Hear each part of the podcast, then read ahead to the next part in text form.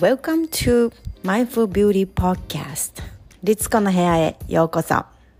このポッドキャストでは Awaken Your Authentic Self をテーマに自分らしくあり自分の生きたい世界を自分で作るんだと決意して動き始めた女性へ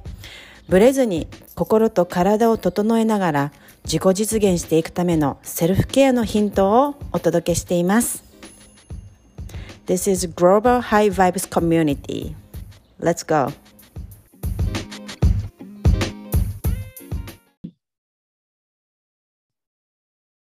で本日はですね、あの子供に、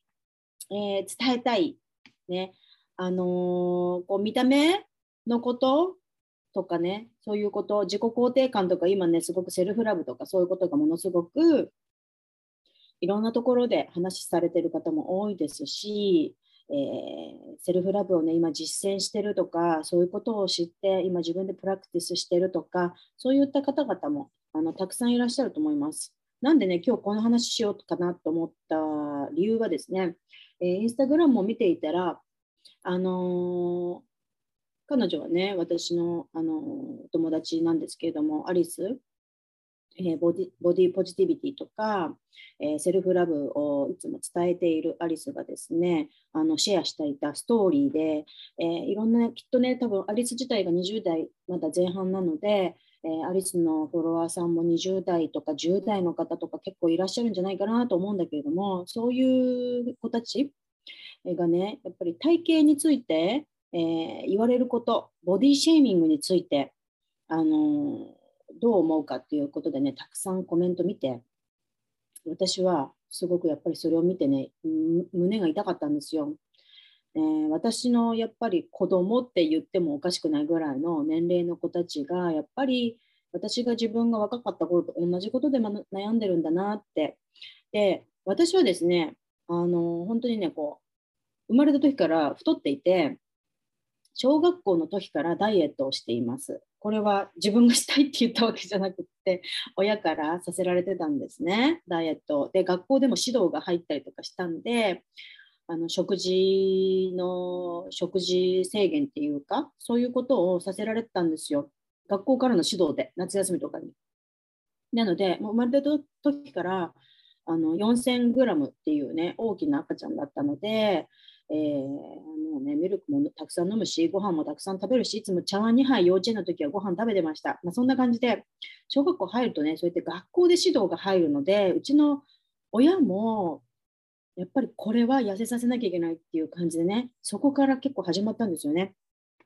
で、私は全く自分の太ってることに対して問題なんて思ってもないわけですよ。もちろん子供ですから、その太ってることが悪なんていう概念がないですよね。まあ、悪っていうかさ、悪いっていう概念っていうんですか？そういうのがないよね。うん。だけれども、まあ、親が痩せろと言うからとか、ご飯はもう、ね、2杯食べちゃいけないとかいうふうになったわけです。小学校入ってから。うん。でね、まあ、そんなことがあってですね、えー、私は高校生の16歳ぐらいの時から摂食障害になりました。あの過食過食嘔吐で過食症になってしまって、で、えー、そこからね、20年ぐらいですね、アメリカ来るまで、あの来てからピタッと止まったんですけど、来るまで20年間過食嘔吐を続けて、本当に本当に苦しくて誰にも言ったことないんですよね。こうやって過食症だったこととか、摂食障害だったこととか、あのそういうこともうん、最近ですね言え、言えるようになったのは、私ね、だからこのことがこうこうやってソーシャルメディアで話をしたりとか、人前で話をできる時が来るとも思わなかったですね。なので、このセルフラブとかあのボディポジティビティとか、こういったムーブメントが本当にありがたいですね。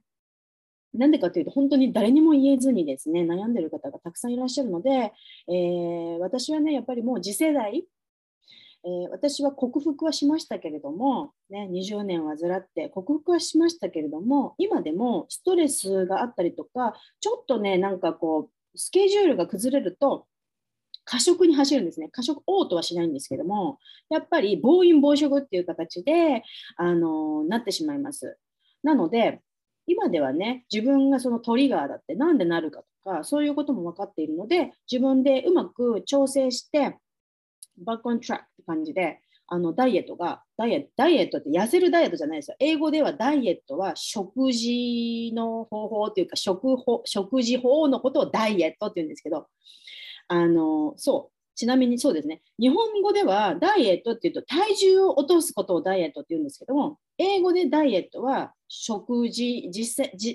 シンプルに普通に食事の方法のことです。ダイエットっていうのは。なので、自分のヘルシーダイエット、健康的な食事法がたまにねストレスとか忙しさによってこういつもと違う感じになっちゃうと私過食にやっぱりストレスと過食になっちゃったんですよでも、ま、そういうこと全部分かっているので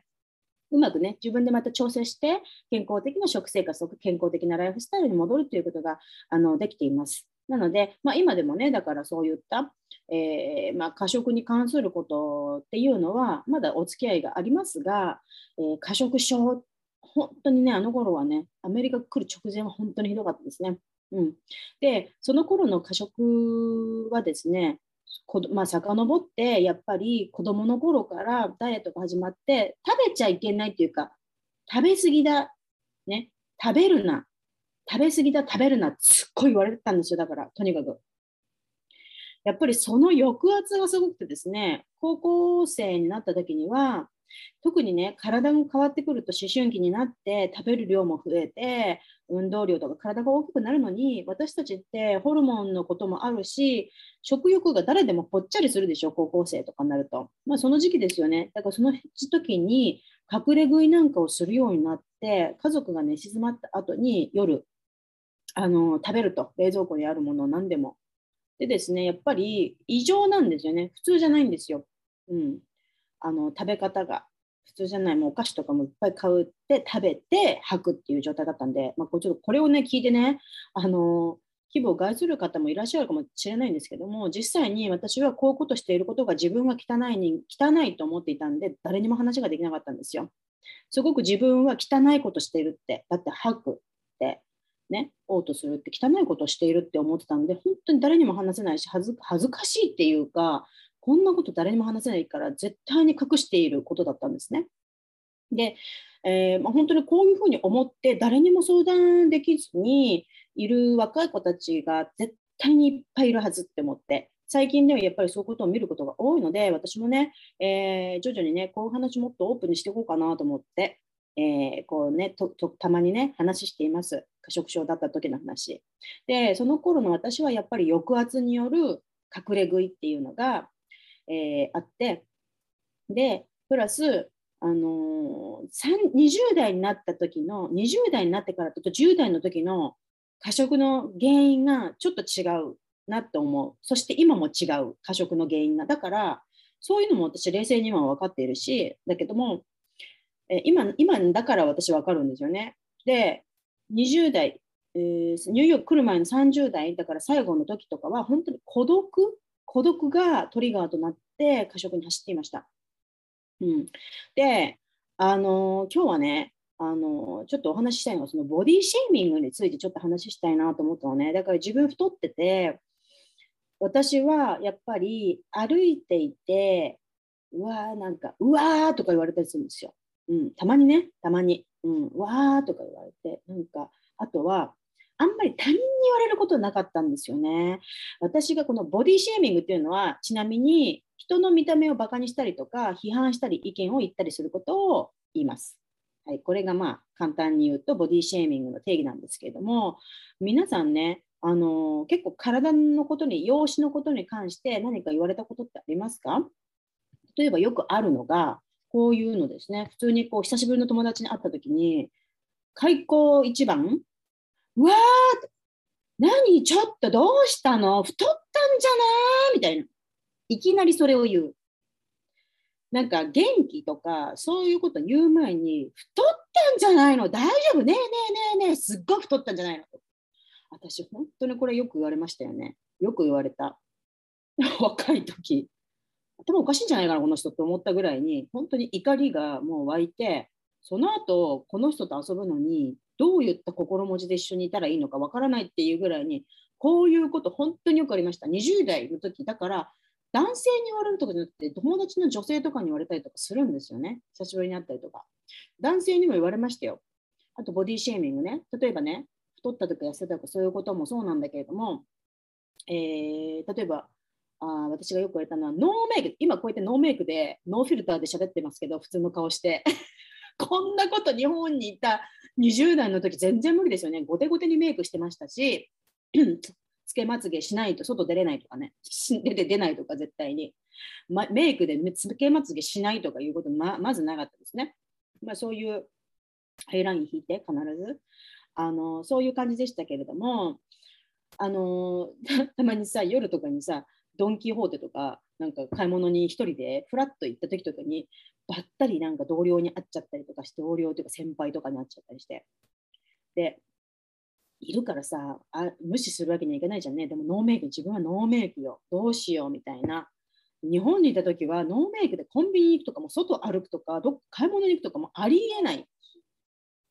ちゃんとまあ普通もちゃん服もちゃんと着てメイク必ずしてからコンビニに行くっていうことをしないと外に出れなかったんですよねそそんな感じですか？今でも皆さん日本ってなんかやっぱりちゃんとした格好してないと外出るの恥ずかしい。しかもノーメイクの時は誰にも会いたくないとか、誰にも会いませんようにって祈ってた、祈ってたタイプですよ。今でもそういう感じかな、日本って結構。うん。ね私だけ？そんなことないよね。みんなそういう風に綺麗にしてたから、日本って。で、常にみんな化粧直しもしてたでしょ？常になんか ちょっとでも崩れたりとかしたらね。で、あのー、まあ、そんな、そんな感じだったんで、たまにさ、ドンキとかで会っちゃったりすると、その同僚にさ、おい、お前、全然わかんなかった。誰だよ、その顔とか言われるわけ。ね。誰だよ、その顔。目がねえじゃねえかよとか言われるの。もう完全にボディシェーミングだよね。まあ、こうやって他人からよく言われる、このなんかギャグのように特に言う言うというか、面白くないのに面白いように言う？これ、お笑いの世界でもよくありません？もうなんかブスいじりみたいな女芸人。女芸人がこれはあの本人たちがあのちょっと今チャージチャージしないとなくなっちゃった、そうなんか本人が自分のブスとかデブをネタに？落ちたとチャージャーが。そう、なんかブスをネタにするタイプのもあるし、もしくはそれをネタに周りが突っ込むとか、ね、あるでしょ。私、あれも痛々しくて見てらんなくて、なんでこんなことがお笑いなんだろうって、本当に前から思ってるし、なんでみんな女芸人そのことで笑いを取ろうとするんだ全然面白くないよって思ったの本当になんかもう不憫にしか見えないしそのブスいじりねもうこれボディシェーミングを自分から自らやるっていうかうん、させに行くっていうね、よくあるよね、こういうのね。こういうのボディシェーミングと言います。なんかこう、えー、批判することね、馬鹿にすることね。で、私はね、これ一番誰にされてたかっていうと、家族でした。家族。もう他人にはね、そんなにまあめったにされないんですが、家族からは本当に子供の頃からもういつも言われていて、親戚とか集まった時に行くと、お前なんだよ。だこれも開口一番なんだよね。見て一番初めに元気だったとかそういうことじゃなくってお前また太ったなとか食いすぎだろとかちょっと痩せる気がないのかとかこう親にもねいつも言われる本当今でも言われるから会うと またいまだに言われるからね本当に痩せる気がないのかとかみっともないと思わないのかとかすごい言うんですよもう本当にこういうことを言われて、一番親と親戚から言われることが多くて、まあ親戚はね、たまに会うから、別に会いに行かなきゃいいからね。だから私、疎遠になりました。そんなとこ行きたくないし、そんなこと言われるの。思春期になったら特にね、そんなこと絶対嫌だから行かないですよね。だからまあ親戚とは疎遠になりましたけれども、家族、親はね、だって一緒に住んでるから、もうそんな避けようもないじゃないですか。うん、だからこれが一番辛くて、これがね、私はね、過食症に本当につながりましたね。だって隠れ食いするようになっちゃったから、それで。うん、もうそれで本当にやっぱり心傷ついてるし、食べちゃいけないんだとかいうふうに思う気持ちが逆となって過食に走るわけですよ。食べちゃうんですよ。でそこからね、20年間過食で、またうちの親は知りませんけどね、私が過食症で悩んでたのか、そこはもう私、年なんで、親が。そんなね、親のせいでね、こうなりましたなんてことは言わないで、えー、置くことに私は決めたので 親には。別に全然もう言わないよね。80近くだから言わないよ、私は。うん、もうその辺もね、親にもコンパッションでね、親もいろんな思いがあった。今私自分が親だし、いろんな風に思うから、親が本当にね、これで、私のことを不憫だと思って、みっともない、不憫だ。みっともない、みっともないってよく言われたもんですよ。10代の頃、太ってるからみっともないって言うんですよ、すごい。私はね、10代の頃から自分 10, 10代の頃というか子供の頃からどんだけそういうふうに親とかに言われても自分のこと好きだったのね。前も言ったかもしれないけど。自分のこと好きだったので、そんな不憫とか言われる、なんで不憫って言われなきゃいけないんだろうって分かんなくて。うん。だから、いい加減にしてほしいって思ったんだけど、親は私のことを不憫に思っていた。まあ、私のことが、まあ、こう子供でね、かわいそうと思ったんでしょうね。まあ、それも愛の裏返しというか、愛からのあのそういったなんか間違ったおかしな展開になっちゃったんですけど、ね、まあ、そういうことがありました。ね、であのいろんなところでボディシェーミングっていうのは本当に起きていてこれが太ってる人だけではなくってこれね別に痩せていようがあります。そしてこれ太ってるとか痩せてるだけじゃなくっていろんな見た目の問題ね例えばニキビがすごくひどくて治らない人とかそういう人にねそういう人のなんか顔のこととかね、いろいろとやっぱり自分の体にコンプレックス持ってる人たくさんいらっしゃるので、何も太ってる人だけの話じゃないんですよ。うん、実際に痩せてる方が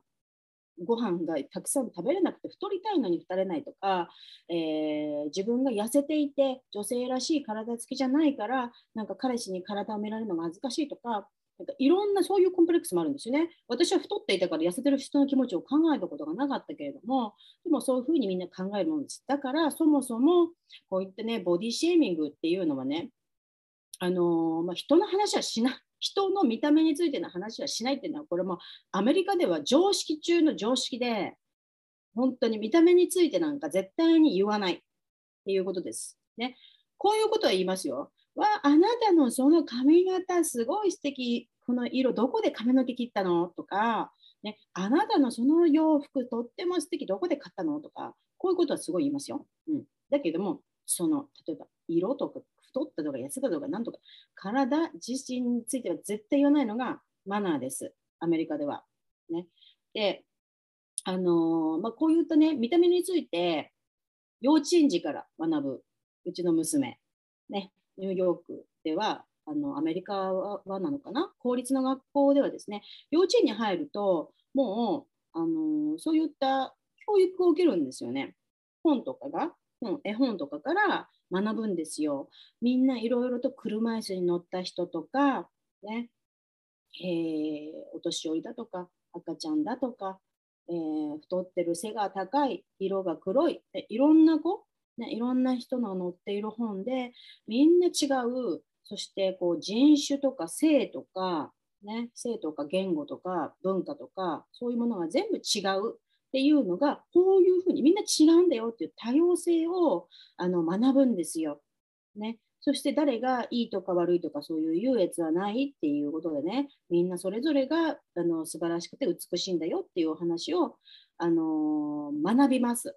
はい、なんでかっていうと、やっぱりアメリカって人種側もたくさんいますし、やっぱり社会の一員として、ね、社会性を身につける、社会参加してるっていう自覚でね、やっぱりね、人々との関わり合いを学ぶ上で、そこは切っては切れないところなんですよね。なので、この違うっていうこと、違うっていうことをまず認めて、認めて、ま、学んで、そして自分が人と違うのが当たり前。なんですよね。まずここからやっぱりあの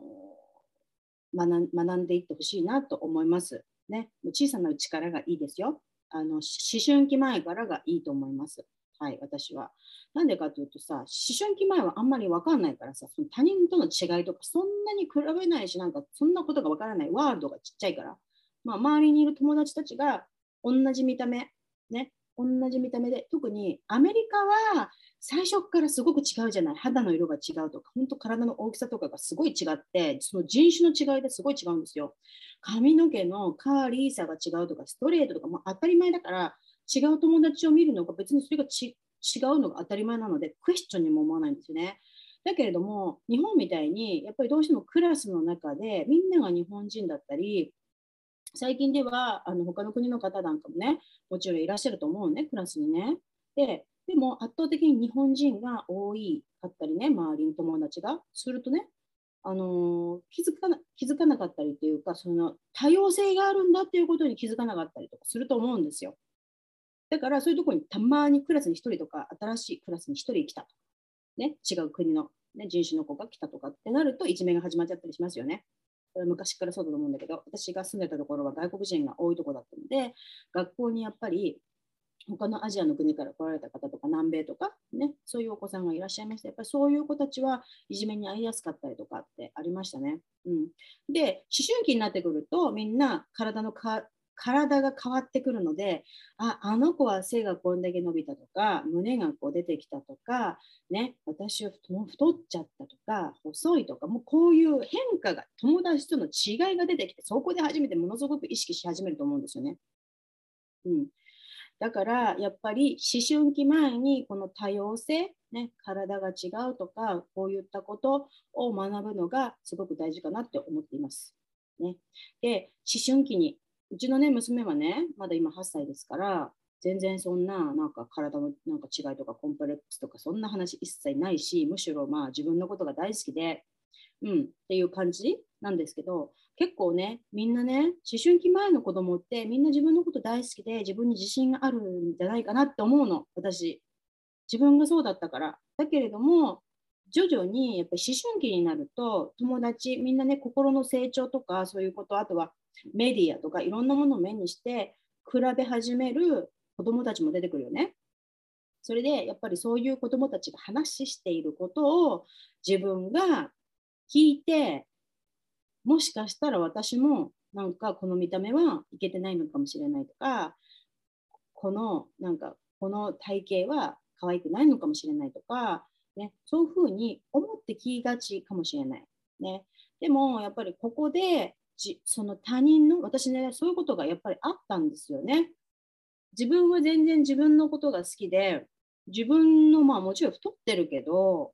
自分がなんかあんまり悪い悪いっていうかさそれだからって劣ってるとは思ったことなかったんだよね。だけれど高校生になった時とかに一緒にファッション雑誌をですね休みの日に見たり休み休み時間か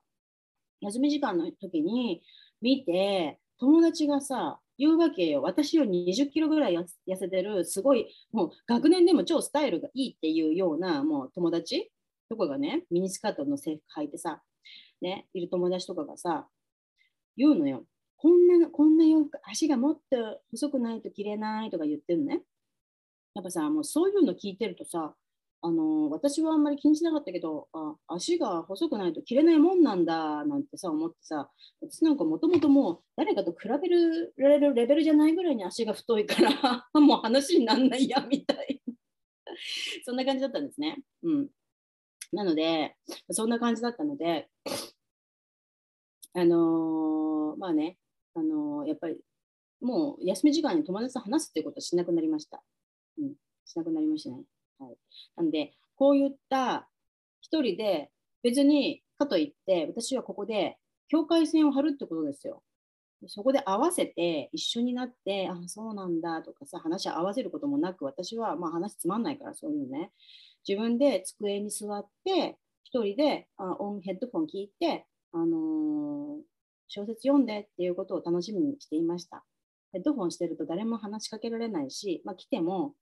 あの、まあ、追い返せるので諦めるから、同級生が。うん、なのでね、まあ、そういう感じで過ごしていました。はい、なんでね、思春期の時にやっぱり大事なことは、こういった境界線、その子が言っていることが真実なわけじゃなくて自分との考え方を混同しないこと、うん、だからやっぱりそういうことをもう聞かない自分がなんかそうじゃないと思ったら切り離すことも大事だよね。別に一緒にいなくていいし、会話に合わせなくてもいいし、同調しなくても OK っていうね、やっぱりこういった他人との境界線、バウンダリーっていうのを学ぶ。私はこれ自然とやってたんですよね。うん。自然とやってたんですよ。だけれども、これが自然とできなくって、みんなに、みんなと同調するっていうことをしなきゃいけないと思っちゃう子もいるから、やっぱりこういうことを教えたい。ね、子供にね。で、もう2つ目は、体について一緒に学ぼうっていう話ですね。思春期になる前に、さっきも言ったけど、思春期になると体の変化が出てきて、あとは感情がですね、感情とか心がね、あの変化したりとかして、揺らぎやすくなったりとかして、今まで大丈夫だ大丈夫だったことがセンシティブに感じたりとかしやすいんですよね。なので、思春期の前にですね、こういった、まあ、体のサイズの話だったりとか、胸が大きくなるとかならないとか、ね、形の話とか匂いとか、ね、子供がさ、うわーって言っていつもちっちゃい子供笑ってるようなものの話、そういう話をやっぱりしっかりとしておくっていうことですね。そして目に見えてる体のこと以外にも感情とか心の話っていうのをあのそういうことがあるっていうことを気づかせる、うん、それも大事かなと思います。なんでかというとやっぱり元気そうに見えてるね。お友達とかもね、えー、自分も心が傷ついてたりとか、ね、あとは気持ちが晴れ晴れない日があるんだなっていうことも分かってると、人に他人に思いやりの気持ちが芽生える。ね、そんなギャグだと思って、面白いと思って、お前太ってるとかなんとか、そういうことで笑いをと取るっていうことが減ってくると思うんですよね。うん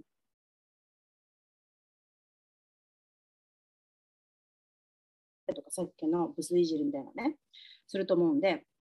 こういうことを減らしていくには、やっぱり他人に対してのね、思いやりの気持ち、ね、っていうものにを持てる子に育つっていうのが一番大事かなって思います。ね、で私、体のことについて、えー、学ぶのにすごくいいのが、この本ですね。The Care and Keeping of You っていう本で、The Body Book for Young, Younger Girls ね、えー、割とこう若い子、若い子、小学生の低学年向けの体の本です、セルフケアの本。ね、体ってこういうこと起こるんだよ、思春期前に読みたい本、うん、毛が生えたりとか、生理とか、そういったお話、ボディートークとか、みんなサイズが違くて当たり前とか、歯科矯正している話、こういうね、ブレースつけたりとかしてたりとかね、あのするお話とか、まあ、いろいろこういう話が出てきます。なので、こういった本を一緒に読んだりするっていうのもすごくいいかなと思います。で、あのー、その他にね、やっぱり今ボジ、ボディポジティブとかすごい流行ってるじゃないですか。で、ボディポジティブっていうのは自分のありのままの体を受け入れる、目指すみたいなムーブメントのことなんですけども、あ私たちはそのままで美しいみたいなね、そういったあの太ってるとか痩せてる太っていても美しい痩せていても美しいいろんなモデルの人がね今結構出てるでしょ？アメリカとかではすごいんですよ。もうそれじゃないと製品が売れないぐらいになっていてこれ結構ビジネスとしても使われてるんですよね。ボディポジティビティは。だから太っているうん例えば防具とかさそういうの今までなかったわけだからさ太っている人がカバーになってるのがそういうのをやっぱり載せてる載せることによってねとかあとやっぱりそういったラインの洋服を作るとか、ね、そういったビジネスの方にもものすごく今大きく、はい、あの使われているものなんですけども私はね本当にやっぱりねあのボジボディポジティブでこうやってたくさん今までメディアには、ね、体がふくよかな人なんてさ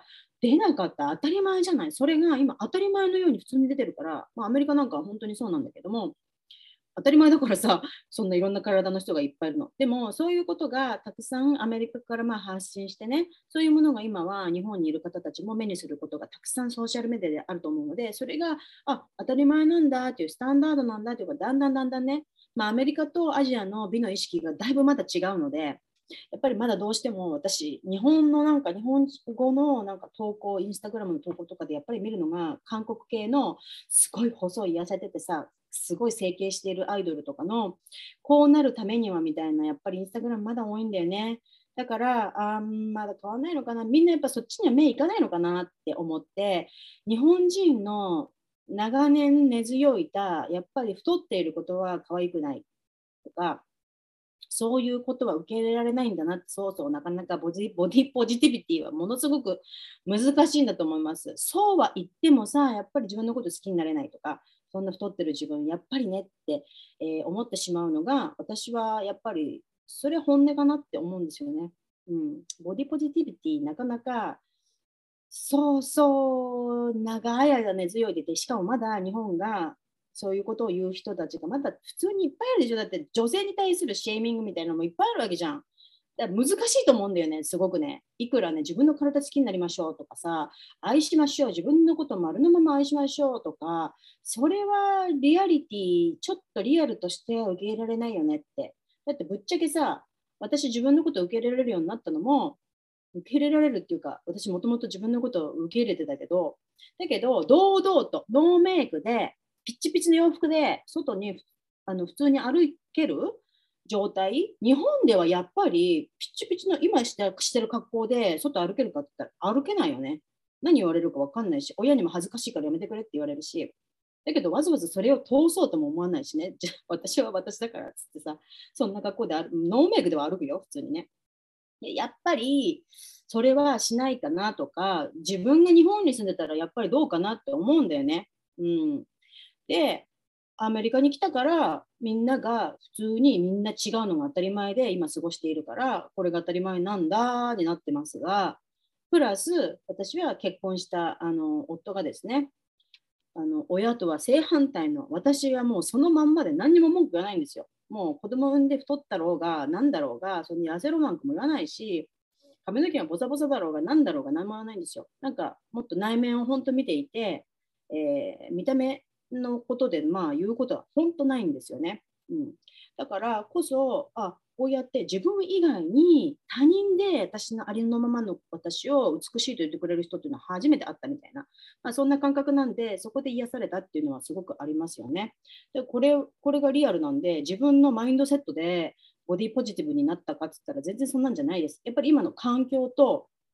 私これ本当にアメリカ住んでる人はそうなんじゃないかなって思うんだよね。やっぱりアメリカ住んでるからそうなれたっていうのあると思いますよ。うん、日本にずっといたら果たしてそれをずっと、えー、そういう考えにできたかとかそうなれたかって、うん、どうかなって思うよね。うん、だけど私日本にいる時からえー、私の美の基準っていうのが割とグラマーなタイプだったんでまあいいやって私それ近いそれ自分に近いものを探してそれを美しいって自分で肯定していたので まあそんなにねあの辛くはなかったです。日本にいた時は。でもみんながみんなそうじゃないと思うのね。そうはできないと思うの。うん、だからそうやって、えー、韓国スターの細い韓国スターとか整形めっちゃしてる顔とかに憧れちゃうねあののはあると思うんですけども。だけどね私が提案したいのはやっぱりポジティポジティブはかなりきつい。そしてそんなことをやっぱり受け入れられない。セルフラブ私できてないじゃん全然って。セルフラブプラクティスし始めた方がさ自分のことを受け入れそれありのままの自分をまるっと愛そうとか書いてあるけどいやー、それ難しいよねって、だいぶハードル高い、そして自分に嘘ついてる気がするって、それ綺麗事じゃんって思っちゃうのは私普通だと思うんですよね。なので、私はね、このボディニュートラリティっていう言葉があってですね、あのニュートラルなもっと考え方ですね。もう本当にこれこそ、本当に見た目、見た目でどうのこうのもう判断するのやめようよっていう決定弾だと思います。太ってる私も、白髪がある私も、シワがある私も美しいとか、言えないんだったら OK だよっていうこと。本当 OK だよっていうこと。うん。それでもいいんだよっていうのがボディポジティビボジボディポジティビじゃなくて自分が受け入れられない部分もあるっていう自分を受け入れるっていうことですね。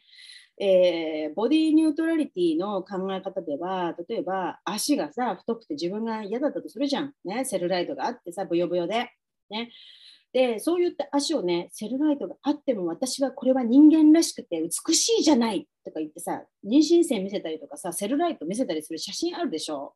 うん、それを見てさそれ美しい美しいんだってそんなんでも美しいんだって思思い込もうとするんじゃなくてそれが、えー、醜いと思うんだったらそれも OK ということです自分の感情を否定しないということですね、うん、それが本当にありのままの自分を受け入れるということではいまあ、私は本当にセルライトは恥ずかしくてずっと嫌だったよね。妊娠もしてないのに、妊娠線があるとか、本当に嫌でした。今でも好きじゃないですよ、そんなでももうあるんだからしょうがないなぐらいに。そんなことよりも、ボディニュートラルは、今日も本当にね、この私の体、普通に外歩いて子供迎えに行けるような足腰があるとか、ね、あのこういうことですよ。歩いて行きたいところに連れてってくれる足ありがとうっていう感じですね。やっぱこういうその見た目ではなくて自分のこの足の存在違う見方ねその存在自体に感謝をしたりとかするっていうこと、ね、こういったあの考え方です。なので私ボディニュートラリティの考え方っていうのはもっともっとね子供にねセルフケアだからセルフケアとともにねあの伝えていきたいなって思います。はいね、あの結構ねやっぱり感謝の中でね感謝でさ私の耳に聞こえる耳にありがとうとかさ、ね、匂い今日もかける花にありがとうとかさ、えー、ね、そういうふうにやっぱり自分の見た目じゃなくってそこにフォーカスじゃなくって、ね、どうやってこうやって自分の手が今こうやって指が動くかとかこういうところにもっと意識持ってこうねっていうことですね。はいというわけで、えー、本日はね子供にまあ伝えたいお話ですね。自分のことが受け入れられなくても大丈夫だし、まあ、あの体型批判とかね、そういったことっていうのはね、もう本当になくしていきたいなって思います。もうそれが当たり前のマナーであってほしい。うん、はい、なんかそれが本当にこうなくならない限り、もうね、男の子のお母さんはね、特に言ってください。女の子、男の子に言われたりとかしたら、もう最悪だ、最悪な気分になるし、私、中学校の時に本当にそれあったんで、好きな人に言われるとかも最悪ですよね。うん、あデブが通ったとか、ね、なんかそういうそういうこと言われるんで、本当につらかったんで、もうそういうこともすごく大事だし、ね、女の子にはやっぱり自分に自信をね、つけること。っていうのをね、さっきの私の紹介したこの本をぜひ読んでみてください。はい、というわけで、今日もありがとうございました。